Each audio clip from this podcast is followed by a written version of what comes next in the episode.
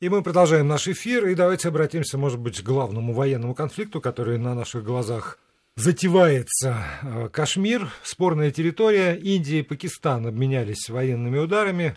Чего ждать и в чем, собственно, суть этого конфликта? Давайте разбираться. У нас в студии главный редактор журнала «Арсенал Отечества», военный эксперт Виктор Мураховский. Виктор Иванович, здравствуйте. Добрый вечер честно вам скажу, что вот для меня, как для человека, который погружен в поток новостей, вроде все неожиданно. Потому что сколько-то лет ну, так вяло там что-то такое было, и вдруг вот этот вот э, теракт на территории Индии и решительный ответ Индии по террористам на территории э, Пакистана. И даже в первых сообщениях из Пакистана, которые пошли, вот меня как бы даже успокаивал, я об этом в эфире говорил, эта строчка, что и Пакистан говорил, нанесен удар по базе, значит, э, организации такой-то на территории Пакистана. И я думал, что и этим, ну, как бы вот констатацией того, что это там террористы, что они ужасные, этим все ограничится. Тем не менее, дальше взлетают самолеты пакистанские, и уже перестрелка в зоне соприкосновения, на границе, конечно, не скажу, но вот в этой разделительной зоне. И, и кажется, что этот ком будет нарастать. Вот даже не знаю, что ответить, честно говоря. Дело в том, что теракты против э, индийских э, военнослужащих, э, сотрудников безопасности в этом регионе, Джамму и Кашмир имею в виду, территория, которая контролируется Индией, продолжается с удручающей регулярностью, я сказал бы. В этот раз просто теракт, который произошел, он привел к большому числу жертв. Конечно, что вызвало взрыв возмущения индийского общества. Ну, 44 или 45 индийских военнослужащих погибли в результате подрыва, э, начиненного взрывчаткой автомобиля террористом-смертником. Ну, опять же, для экспертов по безопасности не является секретом, что на значительной части территории Пакистана э, контроль правительства отсутствует. Фактически там находятся лагеря различных радикальных э, исламистских группировок, в том числе признанных международным сообществом террористическими. Давайте я вспомню э, такую историю, когда США уничтожили главного, как они считали, международного террориста Усама бен Ладена. Где они его уничтожили? На территории Пакистана. На территории Пакистана. Да, но, смотрите, вот тогда же как раз говорилось, что это та территория, которую правительство Пакистана, Исламабад, не контролирует. Если мы говорим про э, часть Кашмира, которая, ну, там, недалеко от Исламабада, и, это территория, про которую пакистанское руководство никогда не заявляло, что она утратила контроль над этой территорией. А разве она заявляла про ту территорию, имея в виду Западный Пакистан, что она не имеет там контроля? Ничего подобного. Вот. Когда США нанесли удар и высадили силы специальных операций, на территории Пакистана, которые уничтожили Бен Ладена, а Пакистан тоже формально заявил Соединенным Штатам протест. Но уже не наносил удары. Вот по базам США э, в близлежащих территориях ответные и так далее. На мой взгляд, военно-политическое руководство Индии было вынуждено просто, учитывая давление общественного мнения, которое просто взорвалось возмущением после вот этого теракта, э, принять вот такие э, военные действия именно по базам террористов. Ведь они носили удары по базам пакистанской армии они э, не наносили удара по инфраструктуре Пакистана в этом регионе или в провинции Пакистана, которая примыкает к Джамму и Кашмир. Они нанесли удар по базам террористов. Другое дело, на мой взгляд, как военного специалиста, ошибочно было а, применять авиацию. А, были и другие средства в Индии, которые позволяли избежать потерь, например, в авиации. Но это уже вопрос, как говорится, частный. А каким образом тогда, значит, военная э, там, сухопутная операция по Нет, территории? почему? У Индии есть высокоточные средства. Ракеты. Ракеты, которые можно нести удар, не поднимая авиацию и не заходя э, в национальное воздушное пространство Пакистана. А и в таком случае вы предполагаете, что Пакистан бы э, имел возможность э, ну, простить и не заметить, да? Ну, как по бы... крайней мере, по крайней мере, не поднимать свою авиацию и не пытаться противодействовать индийской авиации.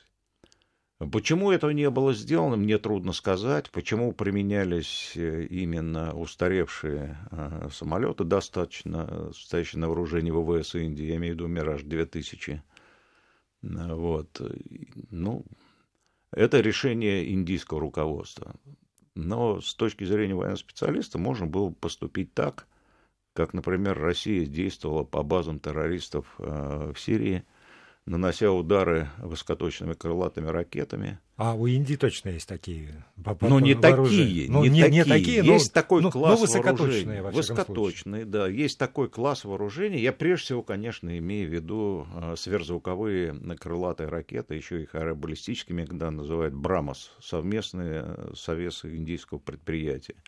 Они имеются в Индии сейчас в боеготовом состоянии корабельного базирования – наземного базирования и завершается испытание ракеты э, класса воздух-поверхность.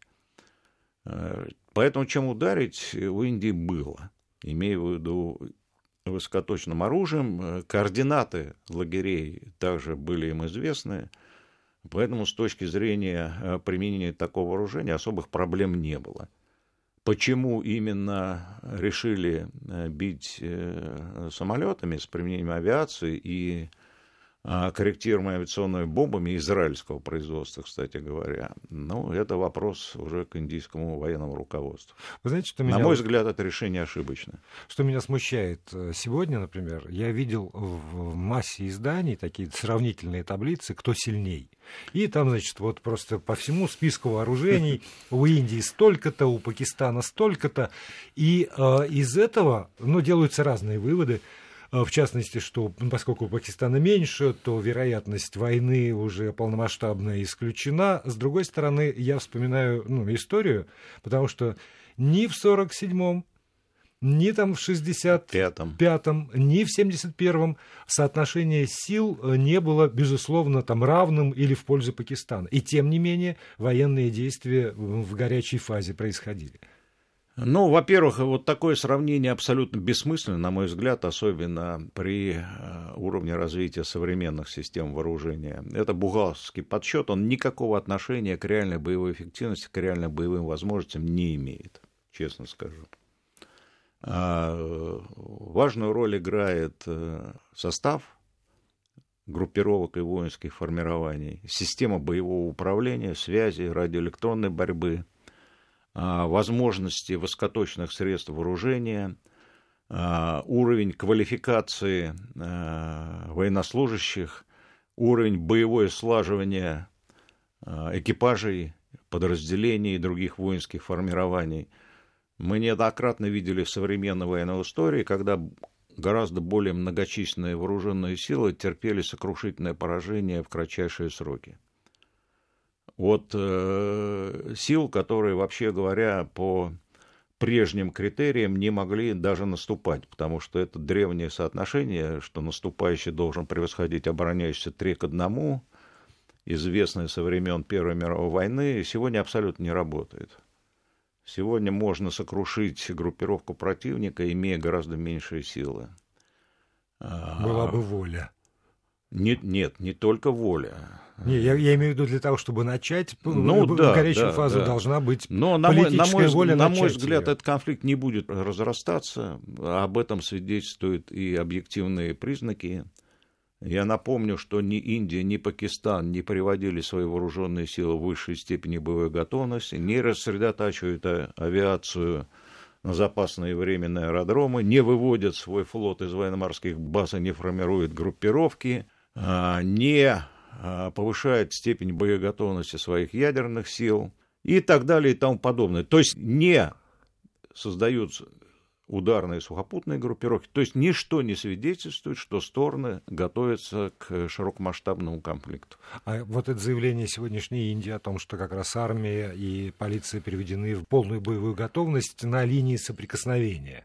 Ну, послушайте, вооруженные силы Индии насчитывают свыше миллиона человек, да, большие группировки бронетанковой техники, авиации, ракетных войск и так далее, а приведены только на линии соприкосновения если вы посмотрите на эту территорию, Джаму и Кашмир, да, это ничтожная маленькая часть на стыке границ трех государств, Индии, Пакистана и Китая. Вот. Все силы там безопасности, если их э, вместе собрать и посчитать каждого, вряд ли одной бригады насчитаем мы по численности. Вот вы сказали по поводу трех государств. Для меня э, сегодня это было почти откровение, честно вам скажу. Я наконец посмотрел на карту и обнаружил, что помимо того, что штат, э, ну вот эта территория Кашмира разделена между Индией и Пакистаном, там действительно активно еще присутствует Конечно. Китай. Причем э, тоже для меня было там сначала по-английски, я прочитал это, потом уже нашел какие-то объяснения в, там, в, в русском варианте, заглянув в историю. Те территории, которые есть у Китая, они по э, соглашению с Пакистаном, но на них претендует, тем не менее, Индия. И вот эта вот вовлеченность, э, ну, в этом случае, географическая вовлеченность Китая в эту территорию, означает ли автоматически, что в случае конфликта между Пакистаном и Индией Китай будет, ну, опять же, с, с какой-то там, с огромной вероятностью вовлечен и в военный конфликт. А он давно вовлечен в этот конфликт. Ну, ни для кого не секрет из военных специалистов, что военная мощь Пакистана во многом построена а, на базе э, той, э, скажем так, военно-технической помощи, которую оказывал Китай что ядерное оружие Пакистана во многом создано за счет тех технологий, которые передавал Китай. В отличие что, от индийского. В отличие от индийского, что э, сейчас значительная часть э, авиации, там, бронетанковой техники, артиллерии и прочих вооружений это китайского производства в Пакистане состоит. Что э, ракеты э, оперативно-тактической э, дальности, имеющие на вооружении Пакистана, это фактически копии китайских ракет, ну и так далее. Китай всегда рассматривал Пакистан э, как э, некий противовес, который надо поддерживать и усиливать для того, чтобы Индия э, не чувствовала себя хозяином, хозяином, по крайней мере, в этом регионе. А тогда смотрите, вот сегодня, опять же, там э, масса статей э, вышла под заголовками чуть ли не мир на пороге ядерной катастрофы. Ну, это бред полный, я скажу а, сразу. А вот почему бред? Почему бред? Если действительно есть одна сторона и другая сторона, у которых есть значительные арсеналы ядерного оружия. Ну, значительные... Есть, если я помню, там 110 зарядов и 140 зарядов, вот по опять же... Значит, разные, сумасшедш... разные сумасшедшие называют даже число и 200 единиц зарядов, что абсолютно не соответствует реальности. Милитарий баланс обычно 130 140. Но серьезные специалисты считают эти цифры ну, фантастическими совершенно. Но даже если одна-две, ну... Э... Одна-две, что они решат? Надо понимать, что они это... развяжут за... э, вот этот узел абсолютного запрета на применение ядерного оружия. Э, дело в том, что ядерное оружие само по себе э, должно и может применяться в том случае, если оно решает какие-то цели э, войны, боевых действий. Я не вижу ни одной цели, которая могло бы решить применение ядерного оружия в этом случае. Значит, далее, возможности и Индии, и тем более Пакистана по применению ядерного оружия, э, как правило, в СМИ э, радикально завышены. Если смотреть на серьезные данные по испытаниям ядерных вооружений, по возможности производства ядерного оружия, по оснащению ими этими ядерными боевыми частями различных систем вооружения, а, то мы увидим, что на самом деле возможности обеих сторон крайне маленькие. Но, понимаете, вот я отношусь к тому поколению, которое выросло в тотальном, как мне кажется, отрицании возможности ядерной войны. Вот это ядерному а, взрыву нет, Я что-то не припомню. Мы с вами вроде не слишком далеко друг от друга отстоим. Я Но... ничего такого не припомню. Да, были различные сценарии применения ядерного оружия, в том числе во времена там Никсона при Шлезингере и Киссинджере сценарий ограниченной ядерной войны, обезглавливающего ядерного удара и прочее рассматривать. Но надо понимать, что за всем этим э, стоял реальные планы применения вооруженных сил. Я просто напомню, на всякий случай, что в Европе находились друг против друга миллионные, полностью развернутые группировки войск. Грубо говоря, если вы наносили обезглавливающий удар, там, ослепляющий удар, как его ни назови, ядерным оружием, то следующим этапом был переход в наступление миллионной группировки, которая решала определенные военные задачи. Ну, например, с их стороны это захват э, территорий, принадлежащих э, европейским Варшавскому договору. Варшавским договору. Да. С нашей стороны это выход на Рейн и поход до Ла-Манша. То есть это были вполне реальные военные задачи, под обеспечение выполнения которых можно было бы применить ядерное оружие. А сейчас что? А сейчас я читаю со ссылкой на пакистанскую прессу, естественно, выступление одного из э, лидеров оппозиционной, до вчерашнего, что называется, дня, а, партии, который говорит, если только Индия значит, сунется, то э, флаг Пакистана будет развиваться да. над Нью-Дели. На... Э, вот так вот. С другой стороны... Со Какое отношение со ссылкой... сумасшедший имеет к планированию применения ядерного оружия? Не... Вот это, это вопрос, который я хочу задать, потому что, с другой стороны, стороны, со ссылкой на индийскую прессу, я читаю заявление э, председателя правящей партии, э, которая сегодня, вот, собственно, кабинет Моди э, сформировала про то, что Моди обязательно такой удар нанесет по террористам, что мало им не покажется, и мы не можем простить значит, жизни наших героев, жертв. И, и вот эта вот военная риторика от политиков, она звучит крайне устрашающе.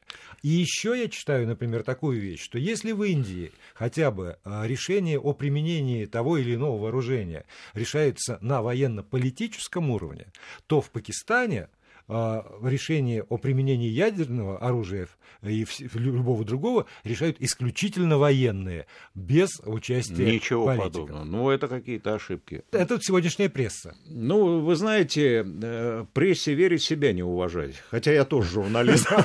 И я.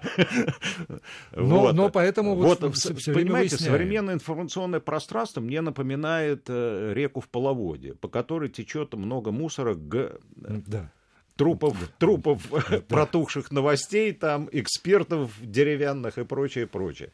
Чтобы выудить сегодня действительно достойную, достоверную информацию, приходится очень много трудиться. И надо обладать очень хорошим уровнем базовых знаний, профессиональных, по той теме, по которой ты пытаешься выудить информацию. Вот, к сожалению, сегодня такая ситуация. Известно процесс принятия решений о применении ядерного оружия в Индии. Да, там личная ответственность лежит окончательно премьер-министр, который возглавляет специальный комитет и так далее. Ровно та же ситуация в Пакистане. Там есть такая организация, тоже такой специальный комитет – который под председательством высшего должностного лица государства, в который обязательно входят все гражданские министры иностранных дел, экономики там, и так далее, и так далее. Поэтому говорить о том, что есть некий сумасшедший генерал в Пакистане, который может решиться применить ядерное оружие, это абсолютно безответственно. Это раз. Второе. Вообще наличие боеготовых ядерных боеприпасов в Пакистане под большим вопросом. Я просто напомню, что они провели единственное испытание в 98-м своего ядерного оружия. По результатам э, национальных технических средств разведки, значит, э, мощность боеприпаса там э, составила 6-8 килотонн всего. Причем он был сделан на основе урана, то есть это самый примитивный ядерный боеприпас, так называемого пушечного типа, да, поэтому все бредовые замыслы, что там они 150 боеголовок наклепали, каких боеголовок?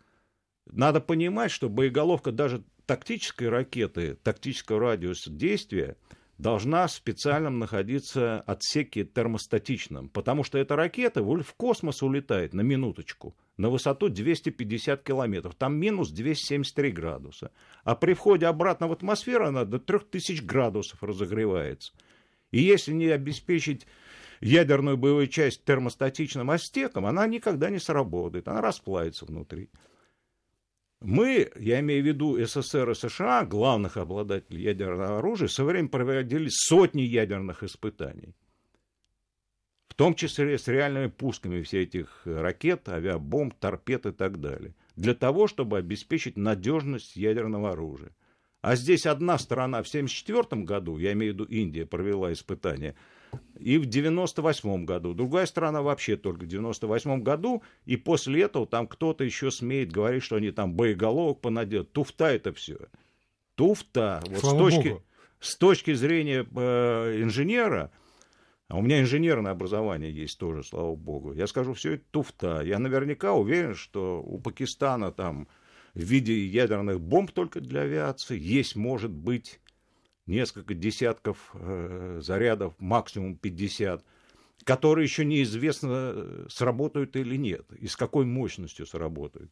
И у Индии тоже положение не сильно отличается с точки зрения гуманитария, вот я еще раз повторю, слава богу. Слава богу, слава, а я с вами соглашусь. Да, слава богу. Тогда можно предположить, что действительно этот э, конфликт, который вспыхнул, он и погаснет, потому что для, опять же, среди политических заявлений есть обнадеживающие меня заявления, ну, во-первых, э, всех э, мировых лидеров Китай, Россия, Соединенные Штаты Америки, Иран в регионе, которые призвали к сдержанности, и заявление министра иностранных дел Пакистана о том, что они готовы сесть за стол переговоров. И вот вспомнил еще, уточню, вот обострение в этом регионе случается каждые несколько лет, да, там, ну вот до сбития самолетов редко доходит, ну, предположим, раз в 10 лет, да, а каждые 2-3 года обстреляют друг друга артиллерией, и каждый раз вот эта ядерная истерия, в кругах э, двинутых политиков с обеих сторон, журналистов и так далее, начинается по-новому